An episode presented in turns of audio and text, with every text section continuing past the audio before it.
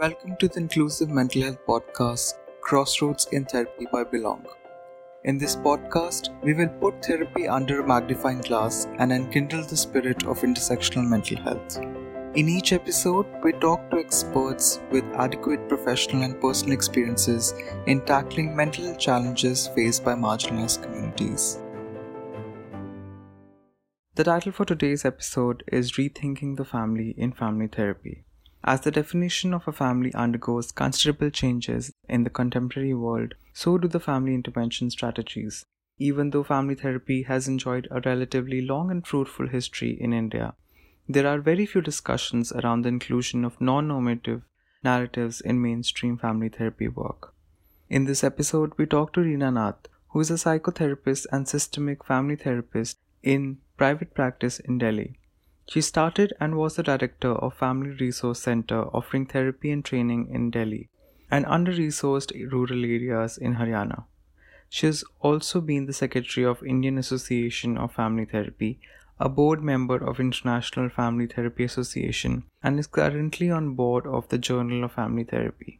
Stay tuned as we try to deliberate on questioning and resisting binary systems in family therapy work in order to promote inclusion of individual and relational identities. Reena, I welcome you to this episode. Thank you, Saransh. So, just to begin with, Ms. Reena, you have described your practice as multicultural and cross cultural. Can you give us a glimpse of your experiences in the field of family therapy as a practitioner who works with such diverse social identities and geographies?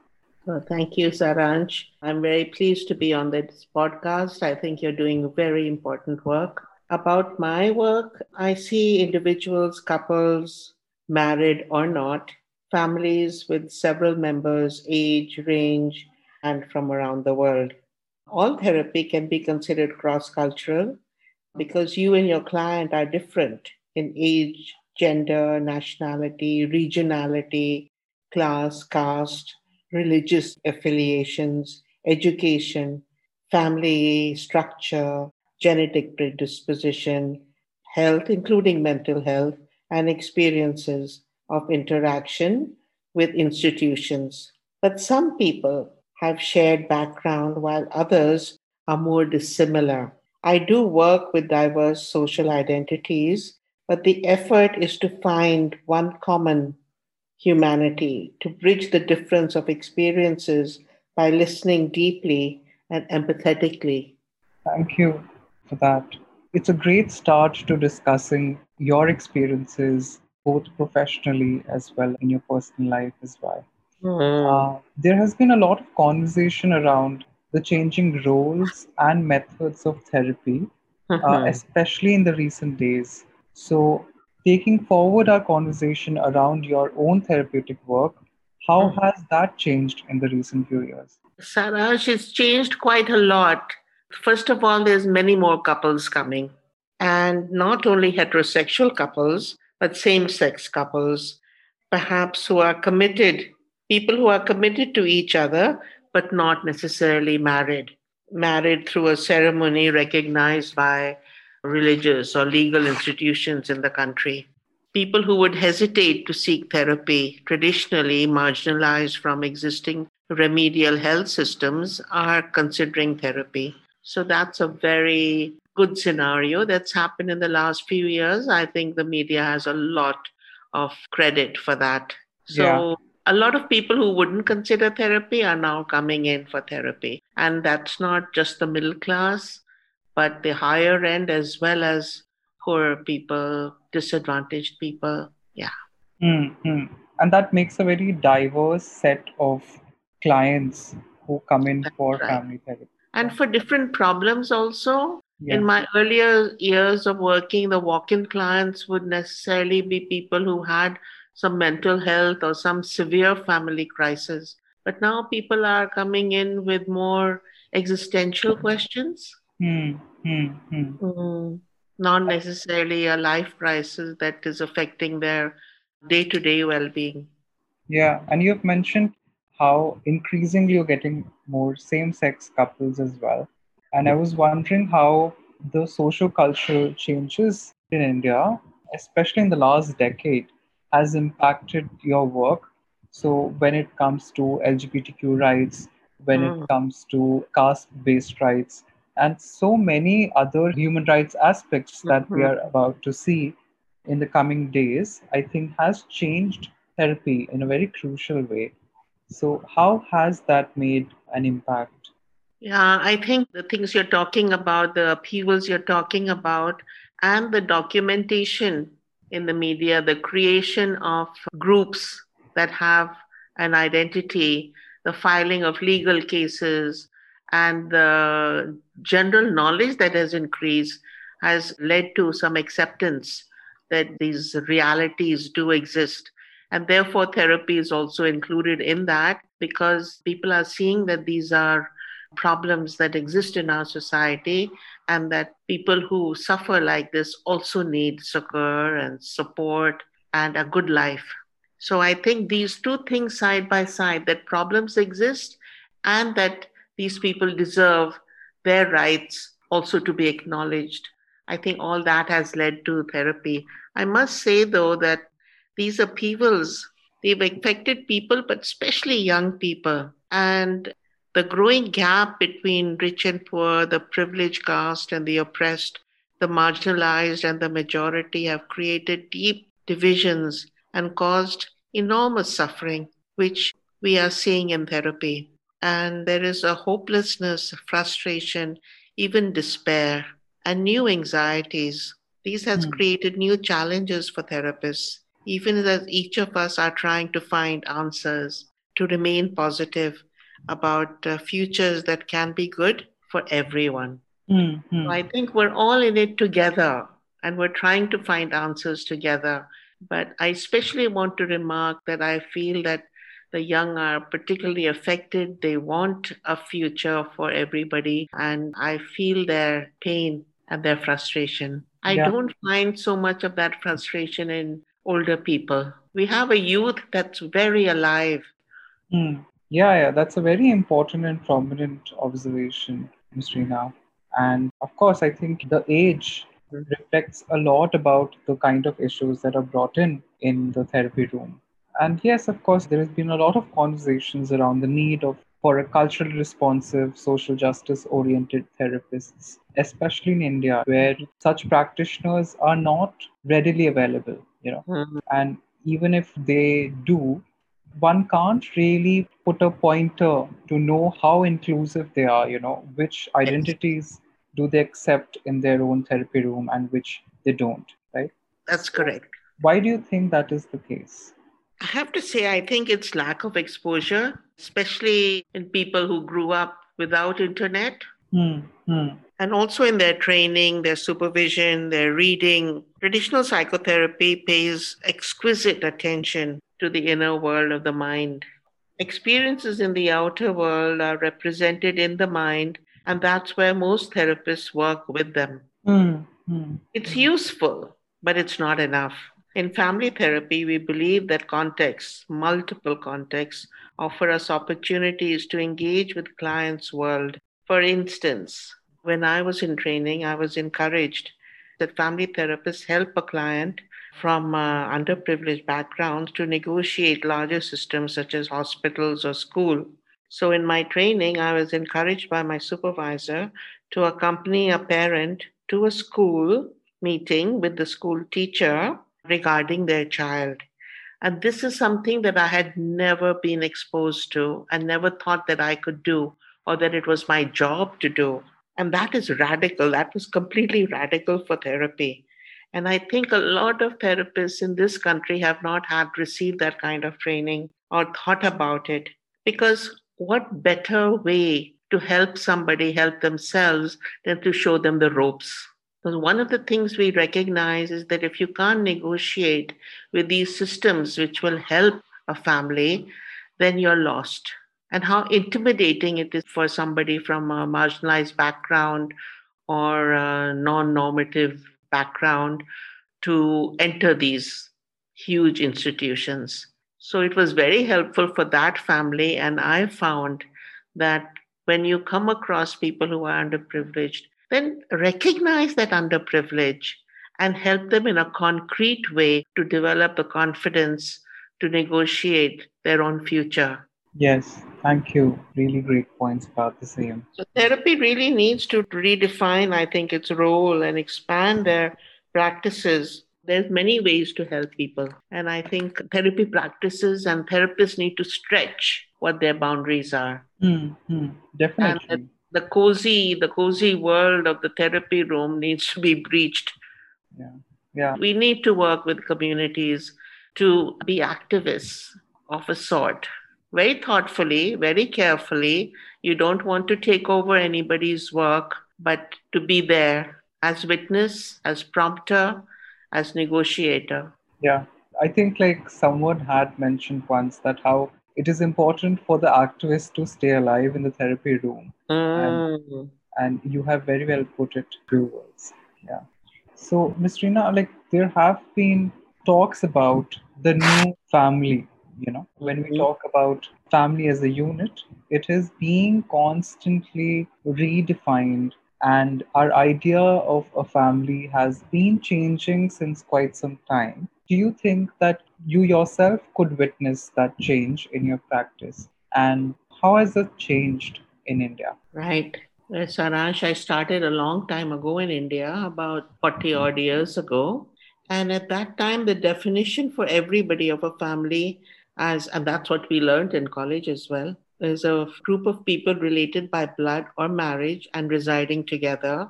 Hmm. This has completely changed. And I think anybody who thinks that this is a family is not being exposed to all the other forms that we see. People are choosing not to marry, but are deeply committed to a long term relationship. People are also choosing to have commitments that are not forever, Hmm. but as long as it is loving. People have same sex relationship or open relationships with multiple sexual partners while being in a loving relationship with the primary partner, residing with a family of friends or pets, even. Families that are composed of uh, children from different couples living together and who are in meaningful relationship with step parents, parents, step grandparents, step siblings, and they all come together to celebrate important festivals and meaningful experiences. So these are just some of the ones. There are many others. I think so. Changing family therapy practice, uh, but the pace of acceptance of these practices,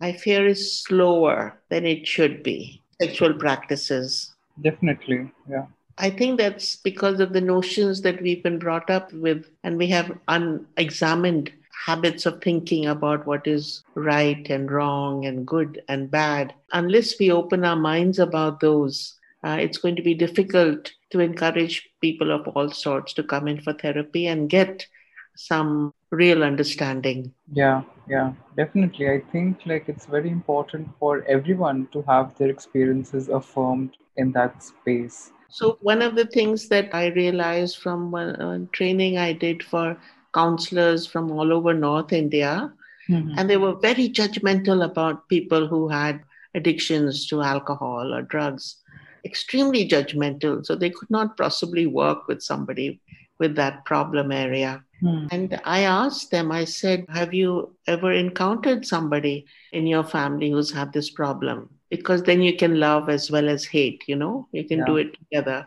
And they said no, they'd never, they came from backgrounds where it was completely taboo to even do social drinking. So that's what I mean by lack of exposure. If you've not encountered something like that. So, for instance, divorce or different sexual practices or same sex relationships, if you've not seen them, not loved the people who are like that, then it's difficult for you to accept it. Hmm. And you don't know what to do with it when it arrives in your room. Hmm, hmm. So I think people have to work quite hard on that. So, for instance, now sometimes I'm very curious about how certain people have managed to keep their relationships with ex in laws. And in a culture where everything is cut off, you know, you Mm. break a relationship, then you never want to look at them again. That's the norm. But there are people, quiet people, who have you know, kept relationships with mother in laws, with daughter in laws, with son in laws, and they're able to come together around and forget those and keep meaningful relationships, keep their support network going that has existed for so many years. It's so healthy. Mm. How do they do that? If we become curious about that and understand it, then we can propagate it. Definitely. Yeah. And also, I, I was curious about the tools that are being used in family therapy itself. Have they seen a particular change? Whether the courses that people mm. visit, whether they have changed as well? Mm-hmm. Not really. As I was saying, that first of all, family therapy is not taught in the big institutions. Yeah. The main type of therapy that is taught is psychoanalytic. It has a very useful role to play and it should be taught. But I think family therapy as an inclusive type of practice definitely needs to be on those courses. Mm. And it's this lack, I think, that is creating the slow progress. Yeah, yeah. Of course, I think like even if today I go and make a list of family therapists, I guess I would be able to find a few compared to other forms of therapy.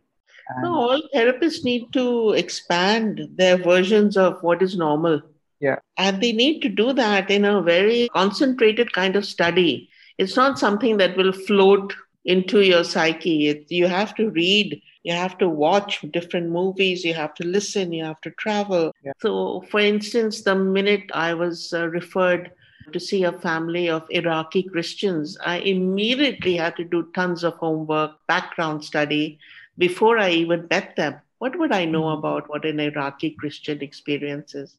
Mm. Or, for instance, a lower a Dalit from Orissa, for instance. No, but there mm. is tons of information available so that I have a head start on something that I recognize as not knowing. Yeah. yeah. I have to enter their worlds. That's my work. That's my responsibility. Definitely. It's not for them that I sit back and let them do the hard work of explaining what their reality is. Mm-hmm. And I was also wondering, Ms. Reena, that how we are talking about clients' access in therapy, but what about the therapists from marginalized sections and their access to other forms of? Absolutely. Yeah. I was just going to come to that point, Saransh. I'm so glad you raised it because until we have all types of people as therapists, that richness in even their viewpoints when we are discussing things in training is completely beyond a price. Yeah. To work with people side by side and to understand their reality, we need many more people. We need more men in therapy as mm. therapists. That's the first shortcoming. We need more religious groups, more people from uh, different backgrounds, and definitely from different caste and class representation, mm. and of course, different sexualities. I think those people are drawn to therapy, different sexualities. They also work within helping organizations. Mm. So hmm. they have a lot. There is not enough, I would say, but there are pockets of mm. expertise there. Mm, mm, yeah, yeah, definitely. I think there is some sort of representation, but not yeah. enough. Not enough. Definitely not enough. And I think the people who are selecting for the course, I mean, we need to do much more to encourage people to come forward. There are many people who want to do it. Yeah. But if we don't expand our curriculum and the teachers don't open up their minds, those people are not going to be get entrance into our courses because i must say that the curriculum also doesn't match their needs mm, definitely yeah. yeah. and that makes a huge huge difference in people selecting that Absolutely. particular course yeah i think i remember someone saying this to me that how define family therapy altogether, you know, a little less inclusive because they don't believe in the institution of family, you know. It was quite amusing because they were living with a lot many people that they had termed as chosen family members. So of course they had some idea of a family and mm-hmm. I think their perception of family therapy had to be changed. It's like working with same sex couples. If you imagine that it's going to be a ditto copy of working with uh, uh, heterosexual couples, you're completely wrong. Yeah. And if you put that framework on a same sex couple, you're going to go terribly wrong. And yeah. you're going to be speaking for restrictive and oppressive practices of showing love or showing loyalty or sharing of tasks or all the other issues, sharing money, monogamy, all that kind of thing that is oppressive for some people. Yeah. So you can't really work with the same sex couple if you're coming from just that experience. Hmm. We need to have liberating practices that we are comfortable with, and then we can work with our clients. They're far advanced of us. Yeah. So now we enter a section called Reimagining Inclusive Therapeutic Practices. And Mr. Reena, my question to you is that our notions around inclusion and exclusion that we have been discussing mm-hmm. hardly receive any traction in media or hardly receive any traction even in the mental health sector. You have been in this field for quite some time now, and you have been a trainer for multiple entrants in this profession. What are mm-hmm. some of the practices that you have initiated with these new practitioners? Can you give us a glimpse into your work with them?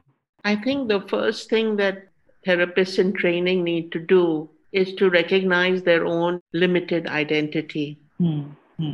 And if you can say that I don't know this and I don't know that and I need to know, then you've got a clarity about what you think is normative and what other people might. So we have to recognize the boundaries of our own understanding. Because once you understand that boundary, then you can stretch it. But if you don't even know that it's there, you have a live in a kind of a global soup of what is normal. That fish and the water analogy, you know? Yeah the fish only knows the water that it lives in. It mm. has to recognize that people can live in air as well. So I think that has to be the starting point, the self examination of where you end and other people start. So you can do that through discussions, through offering readings, through watching films that they might not have encountered but open up their mind.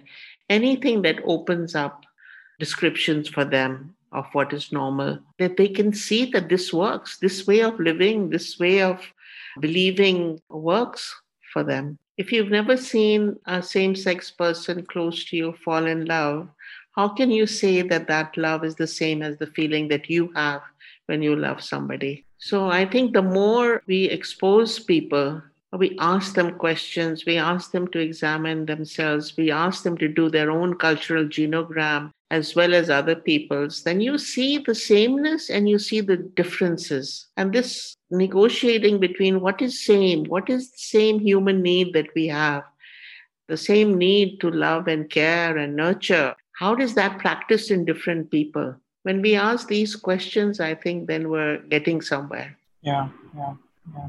And have you met a lot of you know younger family therapists. Mm-hmm. and i'm sure like they might have sought supervision of sorts or mm-hmm. guidance from you. So what are some of the tips that you usually give them? Well, that kind of includes just about everything. And we've all had really amazing experiences when somebody who was in a supervisory capacity has asked us to examine something that we thought was the truth and it's completely opened up your mind so let me give you an example, not from other people, but from my own experience. One of our walk in clients was a young man, and he was asking me about sexual practices. And I did wonder how come he didn't know he was educated. He had access to magazines and so on. This was pre internet. Yet I thought somehow that I should answer all those questions. And I did. And I came out feeling as if I really helped somebody. I was quite proud of what I'd done in that therapy room. And my supervisor asked me, Why did you do that? Doesn't the person have ability to find out this information on their own? And through that questioning, I realized that I had a gender bias, that I imagined that men actually were handicapped in their ability to speak about certain forbidden topics like sex, and that women were much better at it. So it was quite an eye opening experience for me. And that's the way that whether it's gender or mental health or even more uh, difficult situations. But even like mental health, I remember asking somebody, somebody I was supervising, she seemed to think that a lot of things that would have been classified as mental health were normal. And then I found out that she lived with uh, older family members who had undiagnosed mental illness, and that her view of the world or what is normal was colored very much by that. So she imagined that paranoid practices where you suspect anybody who's ringing the bell was kind of normal to keep yourself safe. So therefore, she could not make an assessment of whether somebody was needed a psychiatrist or needed medication correctly because her own experiences were biased. So in that way, that kind of self-examination is something that you constantly have to do. Yeah, yeah, yeah. And I hope that in case if there are mental health professionals who are listening to us, they're able to take a lot of these learnings. I just wanted to add that the more accepting we are of people's limitations, if I'm accepting of my own limitations, I will be open to examining them more and more. So the whole idea is to create places in our relationships, in our talking, in our vocabulary, in the language that we used to be more accepting. Yeah, thank you for that. These are some really great words that actually inspire me and will continue to inspire me. Thank you. Ms. Reena, as final thoughts, I was curious to know how do you envision the future of family therapy, especially in India? I think I was more hopeful about 20 years ago that family therapy would become a mainstream subject in universities. And I am still hopeful, but I think it's going to take longer. The kind of funding, the kind of social milieu that's happening doesn't call for much openness or change. I think things have to change quite a lot in our country before we'll see the change on curriculums. Yeah. I don't see much change happening in the arts or much support for opening up. A lot of films that uh, we need to see are not getting certification. So it doesn't look like a very hopeful time, but on the whole, I'm more hopeful that human beings go one step forward and three steps back, but there's always some movement forward. Yeah. And also, as much as we try to run away from the concept of family, it will never be a bother to visit uh, I think we are social beings and we need to live in social groups, whether that's a community or that's a smaller grouping of people. That's not going to go anywhere. I think institutions respond to social change slowly. So, social change will happen first, and then institutions will respond accordingly. Unfortunately, that's the way it is, but so be it. Hmm. We have to keep up our pressure I think that's the best way to sum it up that we have to keep up. I think the mental health sector has to keep up. That's right. So, so Ms. Reena, uh, that was all the questions that I had for today. Thank you. They were very interesting questions and helped me clarify my thoughts also. I enjoyed this very much. I also enjoyed this session because we rarely talk about therapy and inclusion within family therapy. I think as a topic that hasn't been spoken of a lot. So yeah. thank you for being here, and I really hope that people who are listening us they are able to take home a lot many learnings from our discussion today. Thank you, Saransh.